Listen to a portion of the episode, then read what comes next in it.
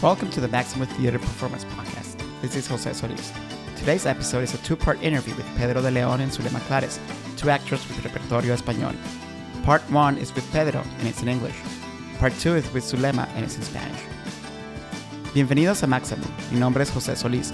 El episodio de hoy es una entrevista en dos partes con Pedro de León y Zulema Clares, actores miembros de Repertorio Español. La primera parte es con Pedro y es en inglés. La segunda parte es con Zulema y es en español. Pedro y Zulema protagonizan Blind Spot, una obra que cuenta la historia de cómo un inmigrante indocumentado intenta concretar el sueño americano uniéndose a los Marines de Estados Unidos. Durante años, Zulema ha sido miembro clave del Repertorio Español, habiendo estelarizado obras como La Canción, La Fiaca y En el Nombre de Salomé. Hoy platicamos con Zulema sobre los inicios de su carrera y su papel en Blind Spot. Disfruten el show. Zulema, muchas gracias por estar con nosotros hoy.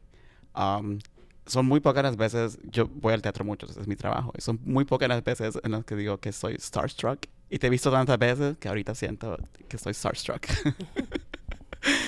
Quería preguntarte en primer lugar, ¿cómo, cómo empezaste? ¿Cómo, cómo, o sea, siempre que te veo en el escenario, digo, o sea, quiero hacerte mil preguntas cada vez que te veo actuar. Y quería, quería empezar por ahí. ¿Cómo empezaste? ¿Cómo decidiste que querías ser actriz?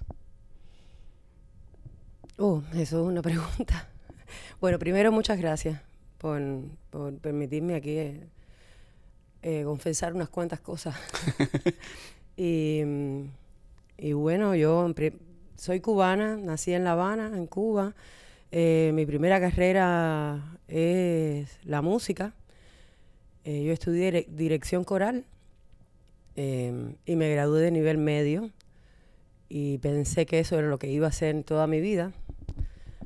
Y justo por una cuestión, eh, bueno, ahí empezaron los sueños, porque yo nunca había visto teatro en mi vida. Nunca, yo debo confesar que hasta los diecinueve años, por ahí, yo jamás conocí el teatro. Mm. No exi- no sabía la existencia del teatro.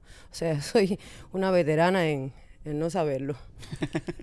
y, y por una amiga mía que... que estudiaba conmigo en la escuela de música, ella me dijo que su madre se parecía mucho a mí y que yo parecía una actriz, porque yo contaba las cosas muy bien y yo era muy, muy extrovertida, cosa que no es verdad, pero, pero... Y que yo tenía que conocerla. Y entonces ella me llevó a, a la Casa de la Comedia en Cuba, que era un lugar muy bello, al aire libre, frente a la Avenida del Puerto, donde se hacía teatro clásico. Y yo fui a ver eh, una obra de Molière. Y ahí vi a su madre. Y cuando yo vi aquellos vestuarios y aquella gente allá adentro, yo supe que, que eso era mío y que yo pertenecía ahí. Y entonces me aceptaron como parte del pueblo de esa obra, porque como era músico, tocaba flauta, tocaba panderetas y todas esas cosas menores que, que están en esas obras. Y entonces... al director le encantó y me, se enamoró de mí de esa manera, y entonces se formó como un gran revuelo alrededor y me llamaron de la escuela de teatro y me dieron una obra de Jean Genet, Las Criadas, a hacer con una de las actrices más grandes que tenían en ese momento, estaban en tercer año de actuación. Y me metí a hacer eso y te juro que sufrí como nunca, porque el director era un hombre, que, un muchacho que era bastante tirano y quería hacerme entender por la fuerza qué cosa era aquello, yo no entendía. Pero lo hice. Y te juro que a partir de ahí, pues falsifiqué toda mi identificación porque no había plaza para estudiar teatro en La Habana. Me fui a otra provincia y entré en, en la escuela de arte para estudiar teatro, en la escuela de instructores de teatro, y hasta ahora no he parado de hacer teatro, ya eso hace como veintitrés años, más o menos. Wow. Nunca he dejado de hacerlo, jamás. ¿Y cómo llegaste a, a Repertorio Español? Pues eh, mis viajes por el mundo. Yo eh, fui a México, estuve dando unos talleres en México, quedé a vivir en México un año y medio y de ahí me vino a los Estados Unidos. Yo sabía de Repertorio Español desde Cuba, porque la compañía había ido y resonó en La Habana, y entonces pues sabía de, de este grupo. Y me acerqué aquí porque habían actores cubanos que ahora todavía, como Poppy Gator, no estaba haciendo aquí, estaban haciendo Ana en el Trópico, Raúl Durán, que conocía mi grupo desde Cuba, Y cuando yo llego, están haciendo esta obra de Nilo Cruz aquí y ellos me invitan. Y conozco a René Bush. Y cuando él vio que yo soy cubana, que yo era actriz, y me dijo, mi hijita, tú puedes venir a ver todas las obras de este teatro siempre que tú quieras. Tú tienes mi... O sea, yo te doy a ti entrada libre para que vengas a ver todo. Y yo empecé a ver todas las obras, vi todo lo que estaban poniendo aquí en repertorio, el estreno de Quijote, y empecé como una gotica de agua, como una gotica de agua para que me dejaran entrar. Hasta que, pues, Jorge Ali Triana, también que había visto mi demo, me hicieron una audición eh, relámpago, porque estaban ensayando aquí el Quijote. Me dijeron, ¿puedes hacerlo ahora? Y yo dije, sí. Y entonces, pues, me metieron aquí, hice la, la audición y ahí me dieron el, prota, el protagónico de La Fiesta del Chivo, que lo estaba haciendo otra actriz, pero se decidió que yo lo hiciera en ese momento y empezaron a entrar. Me dijo el manager de este teatro, Fernando Ten, cuando tú entres aquí, porque primero no me daban entrada, yo lloraba allá afuera en la reja, y me dijo, cuando tú entres aquí te vas a, vas a llorar para que te dejen ir. Y entonces, desde que entré no he, no he parado de hacer nada porque eh, primero trabajaba en restaurantes y yo realmente no tengo ni un pelo en la gastronomía, no se me da. Y entonces, pues me quedé aquí y decidí que yo iba a aprender todo, todo, todo, todo lo que tenía que ver con el teatro. Y yo te puedo decir a ti aquí exactamente dónde están todos los, los props, los objetos de todas las obras, dónde se prenden todas las luces. Yo hago trabajo de asistencia de dirección, hago trabajo de sonido mm. y trabajo en todas las obras que pueda, porque me parece que es la manera que tengo de seguir profundizando en lo que yo hago, ¿no? Y no tener que estar haciendo otras cosas. Si me llaman de afuera, puede que abra alguna, haga alguna obra, pero como esto es un teatro de repertorio y como que me he establecido aquí, no tengo mucho tiempo de hacer más. No se me da. Cada vez que, que vengo al repertorio, lo primero que pienso es, quiero ver qué va a ser Zulema hoy. Porque eres un camaleón. O sea, nunca te he visto haciendo... Ninguno de tus personajes se parece al otro. Entonces, ¿qué es lo que te atrae a ti del personaje? ¿Cómo decides si este es el personaje que, que voy a hacer? Y alguna vez dices, no, yo no quiero hacer esto. Bueno, eh, primero, gracias por eso que me has dicho, porque es un placer, ¿sabes? Es un... Es algo muy lindo lo que me acabas de decir, ¿no? Pero, imagino, pienso yo que eso es lo más importante que puede lograr un actor, porque nadie se parece a nadie. Para eso hace falta trabajar mucho, porque, porque todos los cuerpos son diferentes, todas las mentes son diferentes, las personas, cada personaje tiene un, un centro espiritual, emocional y mental totalmente diferente, ¿no? Y... Bueno, yo realmente los personajes que hago, muchos los hago porque quiero y otros porque tengo que hacerlo. Los que tengo que hacerlo no me importa que sea así, que tenga que hacerlo, porque siempre un reto es importante para mí.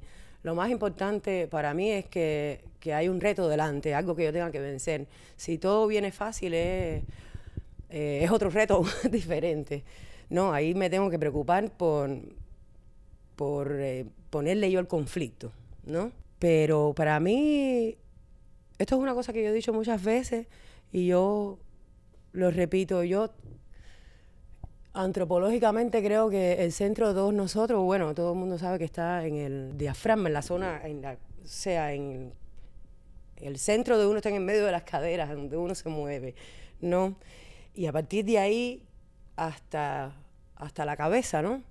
Yo pienso que lo más, lo más importante y que, y que dirige todo es la columna del actor, porque por ahí pasa eh, todo, desde los sentimientos hasta, aunque nazca en el centro del pecho, no importa, todo está impulsado desde el, desde, ¿cómo se llama? Desde el centro de uno, quiero decir, tendría que pararme, me parece que ya estoy dando un entrenamiento. Desde este lugar que, que, es, que es el centro de poder de todos nosotros, que es donde está el sexo, donde está nuestra zona de movimiento hacia arriba. Y de ahí es una teoría que yo eh, trabajo, que, y en eso me fijo mucho, en, en ver cómo se mueven las personas a mi alrededor. Yo estudio mucho el ser humano y la columna he visto que es como el centro que mueve todo, el centro que mueve todo. Y los personajes, pues por ahí yo me voy y trato de que este sea el principio de todo. Claro, yo pienso que cualquier camino hacia que te lleve a tu personaje es válido. no me importa si sea de adentro hacia afuera, de afuera hacia adentro. Yo creo que esas son cosas muy antiguas. Yo, en este momento todo está muy ligado y los actores deben aprender a, debemos aprender a, a utilizarlo todo, no quedarse en un solo camino, no alimentarse de una sola fuente, porque, porque el mundo es, está demasiado, demasiado acelerado como para estar uno, sabe, decidido, voy a hacer esto o voy a hacer lo otro, ¿no? Entonces, todo, ya te digo, todos los personajes son diferentes y yo trato de, de que cada monstruo mío, como yo los llamo, voy ahora siempre pienso, ahora voy a, ¿qué monstruo voy a sacar ahora? ¿Qué monstruo voy a sacar ahora? Y lo más importante también, aparte de hacer, es deshacer todo el trabajo que tú has hecho, que es bastante difícil, sobre todo en una compañía como esta, porque es inevitable, si estás haciendo cuatro personajes diferentes, en cuatro obras diferentes, y empiezas a montar uno nuevo, es inevitable que vengan impulsos de los, de los demás, voces de los demás, maneras de decir, frases que ya están hechas, que ya se quedan en la mente y a uno lo va. Entonces lo más importante es limpiar. Y para eso hace falta entrenar, relajarse, meditar y quitar todo lo viejo que uno trae para quedarse limpio y empezar un proceso nuevo. Quiero preguntarle sobre esos monstruos que, que, que me estás mencionando, porque, por ejemplo, ahorita, en, este, en el verano, creo que tienes La Canción, La Fiaca y Blind Spot. Entonces, de semana a semana te tienes que convertir en un diferente, en una mujer completamente diferente. Como espectador te pregunto esto porque a mí me parece que lo que estás haciendo es magia. Yo no entiendo cómo los actores pueden hacer algo así. Y los admiro cuando hacen un personaje por meses, pero en tu caso que haces un personaje diferente cada semana y luego regresas la semana siguiente al personaje que hiciste hace tres semanas. Como consejo para actores, tal vez, ¿tienes alguna fórmula para desarrollar esta memoria? ¿Es todo en la columna, como dijiste antes, o, o es magia? No sé. No, no, magia no es. Magia, mágico es el teatro en sí, ya. A eso hay que entregarse, eso es lo principal. Eso es lo principal. Esto es un juego y hay que entregarse a la magia de, de este juego, ¿no? A ah, una cosa que no había dicho, que es muy importante. El proceso de trabajo. Hay que confiar en el director, ¿no? Eso es una cosa que a mí me ayuda mucho. Me ayuda mucho, porque también, al estar trabajando con diferentes directores, pero también haber hecho varias obras con ellos mismos, ellos me conocen y, e inteligentemente están atacándome también por otras zonas para sacar otras cosas de mí, lo cual agradezco enormemente, como José Saya, Leima López, eh, que son los que he trabajado más eh, últimamente. Esto es muy importante, o sea, lo que se crea en el proceso son como... Digamos, digamos que vas por un camino y vas dejando, como Hansel y Gretel, vas dejando tus piedrecitas, ¿no? Y vas también haciendo una partitura, ahora hablando de la música, una partitura, que son notas que siempre son las mismas, que ya están impregnadas de lo que viene en ese momento, de, y eso tú lo encuentras en el proceso, lo encuentras con el director. Siempre que vayas a empezar la obra, tienes que pasar por los mismos momentos exactos, para que en cada uno de ellos pueda aflorar la libertad, pero a partir de ese camino. Si tú te pones ahí, vas a hacer algo nuevo, todos los días, algo nuevo vas a hacer siempre, pero tienes que pasar por el mismo camino, porque si tú no tocas esas notas, si tú no sigues esas piedras, si tú, tú estás en el medio del llano, estás perdido y no vas a ningún lugar, ¿no?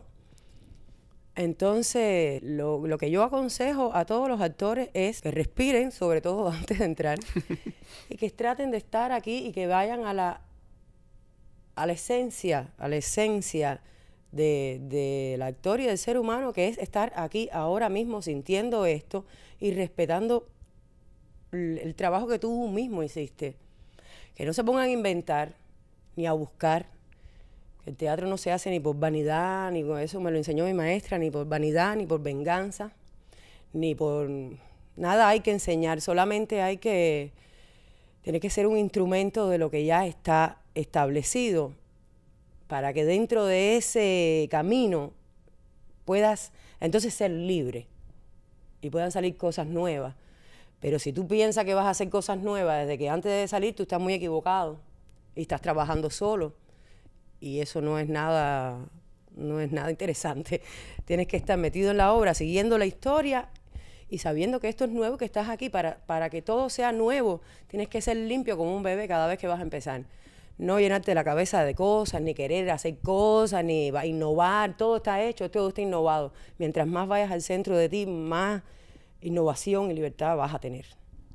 Mencionaste la vanidad y una de las cosas que, que me llama siempre la atención cuando te veo es de que te he visto ser protagónicos, te he visto ser antagónicos, te he visto ser personajes secundarios y puedo decir, creo, que no tienes esa vanidad. O sea, no, nunca, nunca...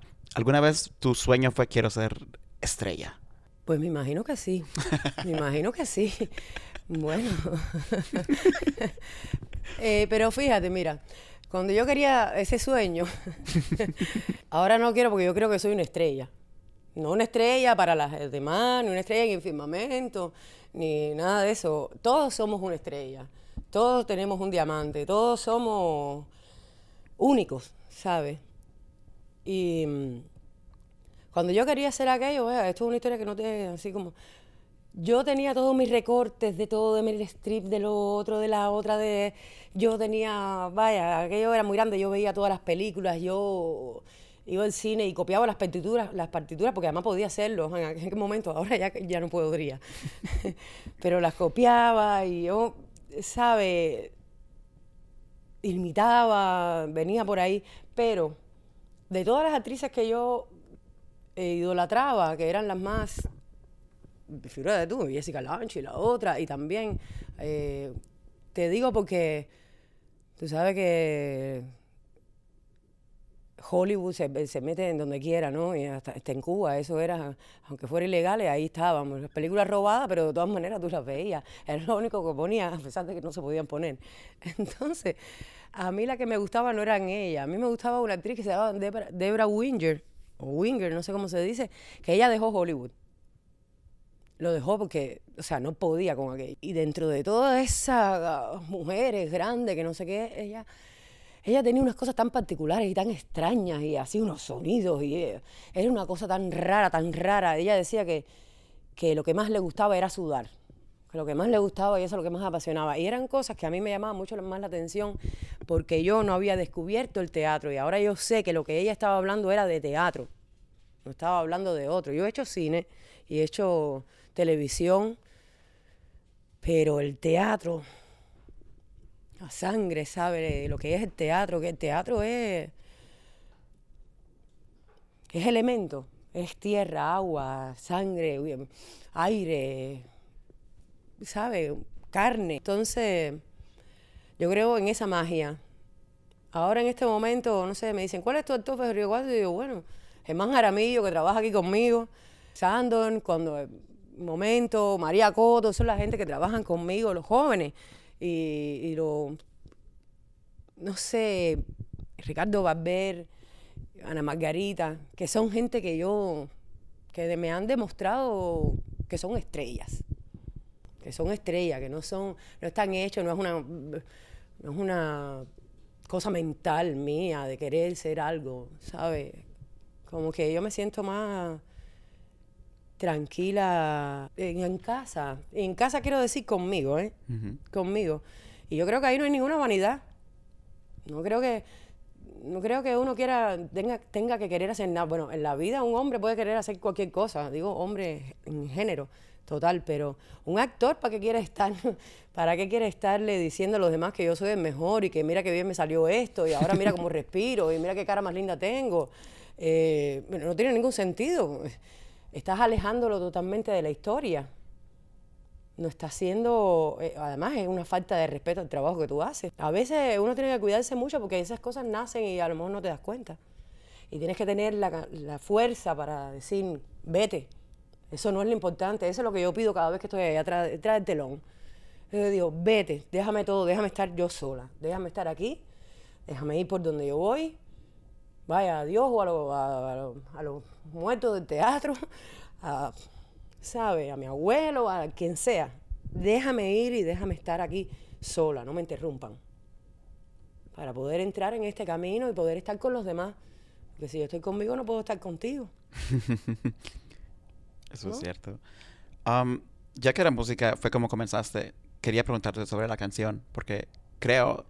Y cuando hice una entrevista con, con el director y cuando estaba haciendo mi, mi, mi research sobre esa obra, creo que es el primer musical original en español que han hecho en Estados Unidos en la historia. Y no encontré ninguno. Encontré un musical, otro musical original en español que hicieron en España en los ochentas y fue un flop y nunca lo volvieron a hacer. Entonces, La Canción creo que es el primer musical en español que he visto y que, que han hecho. Para ti, ya que empezaste haciendo música, ¿es importante incorporar la música en la actuación? Y cuéntame un poco sobre la, la oportunidad que tuviste de estar en, en el primer musical original que han hecho en Estados Unidos en español. La música... El teatro es un conjunto de todas las artes, de todas. Eh, un actor es la pintura en sí, no el pintor. La pintura en sí, la obra, la música en sí, y la danza, y todo. Un actor es, es eso, todo está dentro de uno. Eh, la música es imprescindible para un actor porque la música es ritmo. Y el teatro también es ritmo. Sí. Eh, tú vas sintiendo, o sea, los sentimientos, la, la, los sentimientos también son ritmos, vienen uno detrás del otro. Eh, uno vive en un contexto, la respiración es ritmo, y lo más importante es respirar para todo, ¿no? Para la vida, para el yoga, para y, y para el teatro. La respiración. La respiración... O sea, agitada, este, lleva a hacer algo o te trae. Y, a, y así mismo, eh, la melodía es el sentimiento. Una melodía, la melodía viene de, de viene del corazón, es un sentimiento que te lleva, te impulsa la voz, te trae, te lleva el llanto, te lleva... Es una melodía. Y todo esto es un gran concierto que nosotros hacemos. Entonces, sí creo que la música es, es, es muy importante para un actor, para una obra. Y, y en cuanto a la canción, para mí ha sido... Para mí ha sido un trabajo espectacular, sobre todo porque trajo toda la sangre nueva que estaba como cerca de aquí del teatro. Entonces, eh, ha traído muchos muchachos que tienen muchas ganas de hacer eh, Hollywood, Broadway, y, y estar en musicales y todo eso, pero han, lo han traído para acá, al español, a la música de, de Puerto Rico, de Vico C, y la música... de, ¿sabe? De este momento. Y entonces ha sido como un dar y recibir entre ellos y yo que, que ha sido muy rico. Yo le he dado muchas cosas a ellos y ellos me han dado muchas cosas a mí. Y, y a mí la música de Vico C me encanta, siempre me encantaba desde joven. Y la verdad que me encanta también cantar. Yo compongo, entonces, no sé... Eh, Yo no, no te puedo dar otra respuesta, que para mí ha sido un verdadero placer, un placer. Y si es el primer musical, aquí en el, el repertorio, pero en el repertorio se hacía muchas, ¿cómo se llama?, zarzuelas. Pero bueno, tú dices original, escrita para, en español, un musical. Sí. Porque si Fíjate piensas... Tú es... si, si piensas, por ejemplo, los musicales que hacen en, en México... Son musicales de Broadway, pero que han traducido a español. Entonces, Te Wicked, entiendo. La Bella y la Bestia y todo eso, pero este es el... Sí. Entonces, espero no haberte puesto presión ahora que sabes eso. No, no, no. No es presión. A mí lo que más me gusta es que tiene que ver conmigo. Mm. Esa vieja que yo interpreto ahí, esa señora, ella, ella no tiene nombre, pero le pusimos Evangelina Rooftock. Que a mí me gusta mucho ir a la azotea antes de salir a escena. Y es una historia muy, muy, muy nuestra, muy latina. ¿Ves? Que nace de... Que aquí, supuestamente es una historia del Bronx, latinos del Bronx, pero, pero la, la, la injundia la, es, es totalmente de todos nuestros países. Eso lo puede entender cualquier latino que viene aquí. Y, y sobre todo que es en español, porque hay otros musicales que igual eh, son latinos, pero no son... No sé, mira, por ejemplo, El Pregones, que hace la otra obra esta, pero en inglés, uh-huh, con canciones en español. O sea, me parece que Cándido hizo, es una historia muy, muy, muy de casa, muy, digamos, como un viaje también, ¿no? Porque un muchacho buscando toda la historia de la canción, de su vida, que es la canción de su madre, que es la canción de su tierra. Porque su padre, él no sabe que tiene mitad boricua, mitad dominicano. Es como, ¿sabe? Como que todos todo, todo estamos juntos en una... en una caldera, como decía, como decía un gran, ¿cómo se llama? Una sopa de estas gigantes, donde se echan muchos ingredientes. Y yo creo que es, que es bárbaro que se esté poniendo esto porque, porque el público no tenía la satisfacción de tener una obra como esta en cartelera. Nosotros le hemos puesto mucho mendó, como decíamos en Cuba, mucha salsa a esto y yo creo que está funcionando. Ayer hicimos una función que estaba, vaya, la reacción de ellos entrando a, a la obra como si estuvieran en su casa viendo a la vecina de enfrente. Y yo creo que, que es importante resaltar, es como una, digamos que una obra clásica española que traigamos, ¿no? Pero esta es una obra clásica de este momento, de este momento. De los latinos ahora mismo. Es importante, es muy importante porque está sucediendo y hay muchas personas que no lo tienen que ver en inglés porque realmente este es su idioma. Y eso es una cosa que defendemos aquí en Repertorio bastante. Una cosa muy importante para nosotros, que no muera eso y que no se contamine. Que no se contamine porque si ya hay algunos que lo hacen en inglés y otros que lo hacen en inglés, en español o en spanglish, nosotros lo hacemos en español. Y con mucho orgullo. Con mucho orgullo porque hay que verlo. Como si tú vas a ver un teatro ruso, tú ves como es ruso, los rusos lo hacen o los italianos lo hacen. Nosotros lo hacemos en español. Claro, tienes muy, razón. Con mucho orgullo. Sí, y es muy bienvenido. Siempre es, es, es refrescante ver una obra en, en, en español. Um, cuéntame un poco sobre Blind Spot y por qué esta obra es... es tan importante, igual que está pasando, o sea, ¿por qué es importante que Repertorio se haga en Blind Spot hoy y no hace cinco años y no diez años en el futuro, sino que ahora? Blind Spot es una otra cosa. Es otra cosa. Blind Spot es una obra ay, que para mí sucede en la cabeza de una persona, de un muchacho atormentado por la guerra. Digo esto porque es la historia que tracé con el director y la cual yo respeto y me parece que aporta mucho a a la dramaturgia que se hizo de la obra. También la idea de, del director haciendo eso, ¿no? Creo que, bueno, evidentemente la guerra es algo que, que está por todas partes, lamentablemente. Y algo con lo cual yo no estoy de acuerdo, ¿no? Pero que existe, tan cerca como, como en Venezuela, tan cerca como, bueno, y tan, y tan lejos como Palestina, ¿sabes? O Irak, o, esta obra se desarrolla precisamente en esta guerra en la, y en este momento estamos viviendo el hecho de que, de que todos los muchachos están yendo a la guerra desde hace mucho tiempo, ¿no? Pero en este momento el, yo creo que el principal vínculo que tiene es eh, el problema migratorio, el, el problema de los latinos en la guerra, como el problema de los latinos en ahora Estados Unidos, con toda esta, ¿sabe? Con todo lo, el lugar que estamos ocupando, lo que está, lo, lo, lo que está, el, el, el punto de mira que está haciendo ahora la comunidad, la comunidad latina en todos los sentidos, está presente en esta obra. La gente que se, que se han deportado, no, no solamente ahora, se, se, se han deportado y se siguen deportando, no en este año, se han deportado anteriormente, lo que ahora está como, figura tú, como el presidente Trump ha hecho toda esta... Eh, locura y ha vuelto la cabeza loca de las personas. Entonces hay como un foco mucho más pronunciado, mucho más eh, real en la comunidad latina. Y por eso creo que poner la obra en este momento es, está sacando y está poniendo el, el ojo donde mismo está en la realidad. Este muchacho que tiene que, que se mete en los marines para, resol- para resolver la, la nacionalidad o la residencia de sus padres aquí, y que en realidad es vuelto, es víctima de todo un juego y de toda una guerra que él mismo no creyó que iba a, a que no le prestan atención porque son muchachos muy jóvenes. Todo es, y, y es víctima de toda esa guerra y, y no logra resolver nada en su vida, ni, la, ni, ni su vida ni la de sus padres.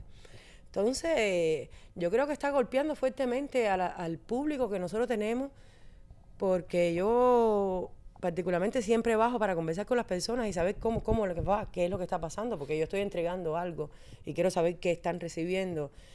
Y el noventa y nueve o un ochenta por ciento de las personas con las que yo he hablado, todas, si no son ellas, una mujer que se me echa a llorar que tiene dos hijos en la guerra, es otra que se me echa a llorar porque la amiga vino el hijo y le pasó lo mismo que el muchacho de la obra, y entonces la amiga pasa y ve a su hijo tirado en la calle, y entonces me ponen a llorar delante de mí y, y me dice, y eso está pasando ahora, y es muy difícil representar esto escuchando al mismo tiempo, porque yo lo escucho, las exhalaciones de las personas, los llantos de las personas, eh, las particularidades, porque como son tantos casos, cada vez que uno enumera uno de ellos, la gente son tocadas en diferentes puntos, te digo, ¿sabes? Entonces, es, ahí es donde te das cuenta que existe, ¿no? Que toda esta obra oscura, llena de, de dolor, y que es otro, otro porque además, como, como dijo José Saya, el director, es, estamos haciendo una obra que, que no es común en repertorio, no es común. No, es, no es, estamos, hacemos clásicos, hacemos obras latinoamericanas bien clásicas también, pero te digo, García Márquez, la, la, la, la, y obras modernas, pero en este caso también la manera de llevar la escena es como una gran tormento y una gran locura que tiene esta sociedad en la cabeza. Y te digo que es tan fuerte que cuando termina, todos nosotros parecemos que acabamos de salir del campo de la de concentración o de la guerra en sí misma.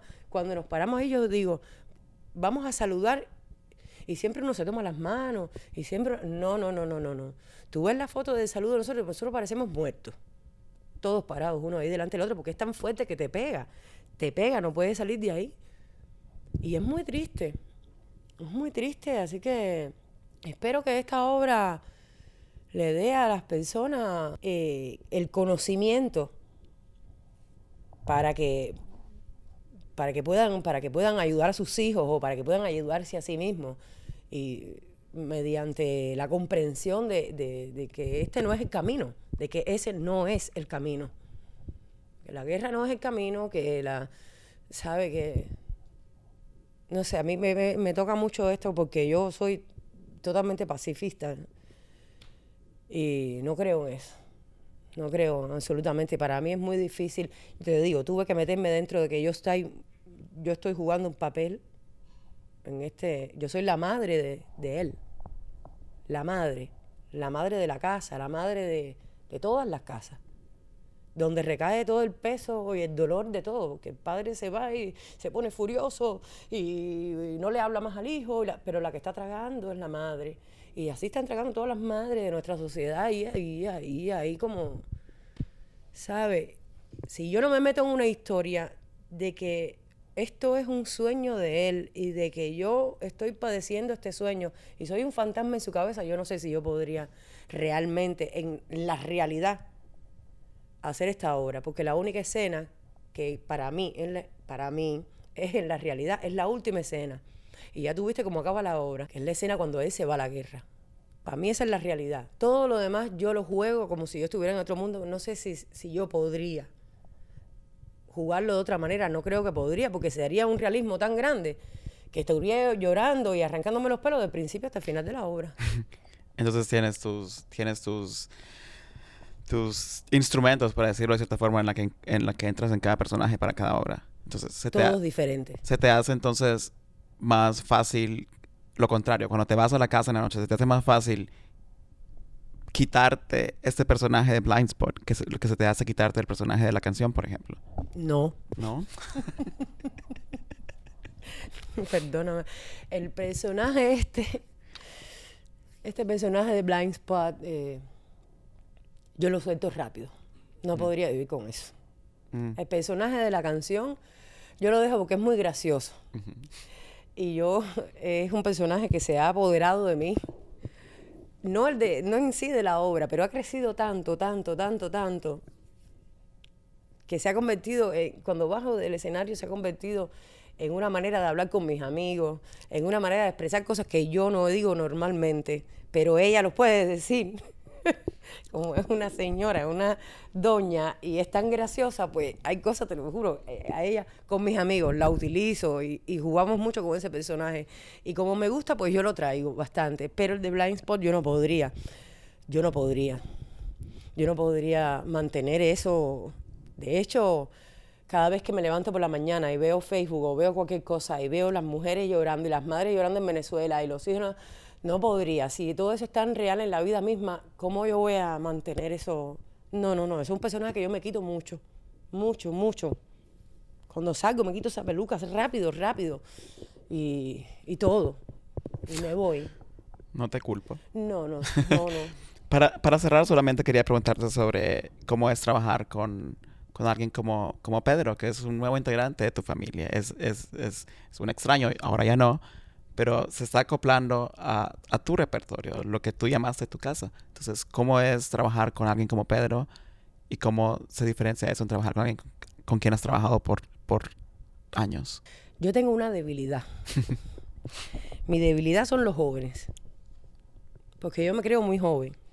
Por eso es. Y, pero veo que va pasando el tiempo y, y lo que yo lo que yo me siento y lo que, o sea, yo me siento joven. Yo siento que tengo muchas inquietudes y entonces mi debilidad son los jóvenes y Pedro es uno de ellos, como lo son los muchachos de La Canción. Yo adoro la la ingenuidad, sobre todo en el escenario, porque logro comunicarme muy bien con ellos, porque no me gustan las máscaras. Y los actores viejos que trabajan conmigo, que trabajan mucho tiempo, o sea, no quiere decir que, no quiere decir, no, no decide nada, no decide nada que haya trabajado conmigo mucho tiempo. Ahora, algunos de ellos sí, los que se establece una química, los que con eso yo sigo trabajando, ¿sabes? Y, y vamos aumentando como de... Va aumentando nuestra capacidad para estar en escena juntos, nuestra química, como nosotros decimos. Pero los actores jóvenes, eh, yo tengo también...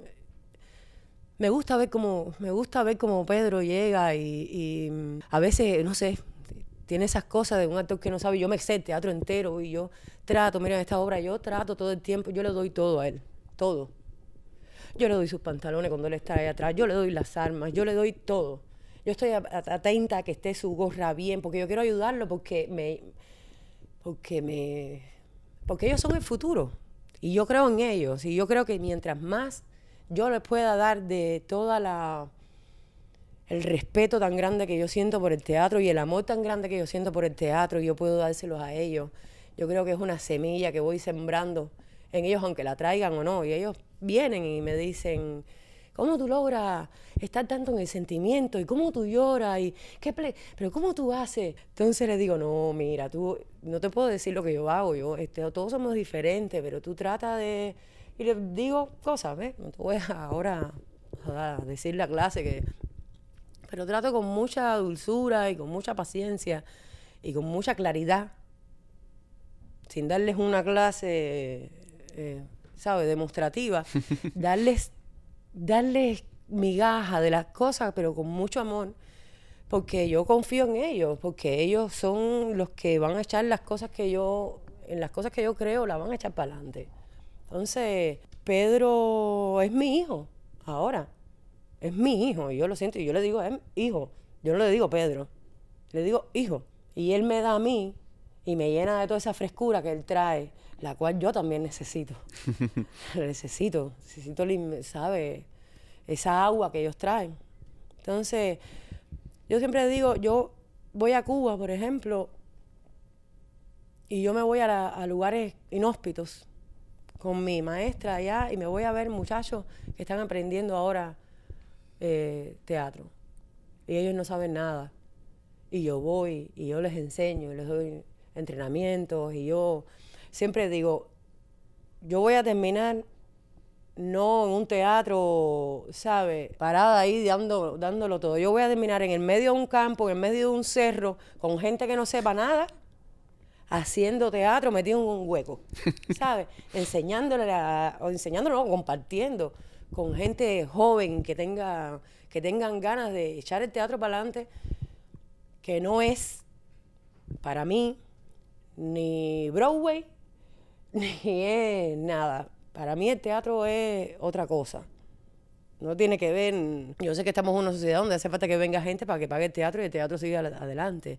No obstante, yo sigo creyendo que siempre hay un espectador y hay un actor, va a suceder teatro.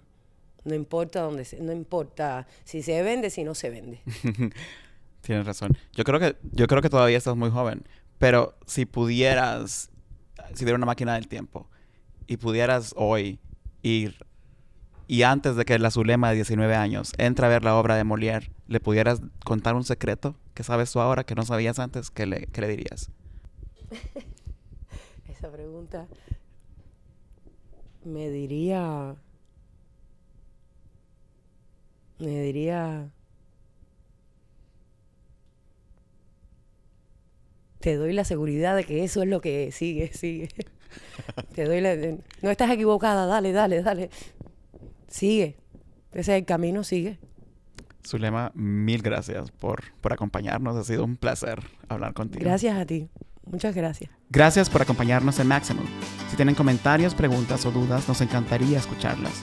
Encuéntranos en Twitter, arroba Maximum, Repertorio Español, arroba Repertorio N Y C, y yo, arroba José Solís Mayen.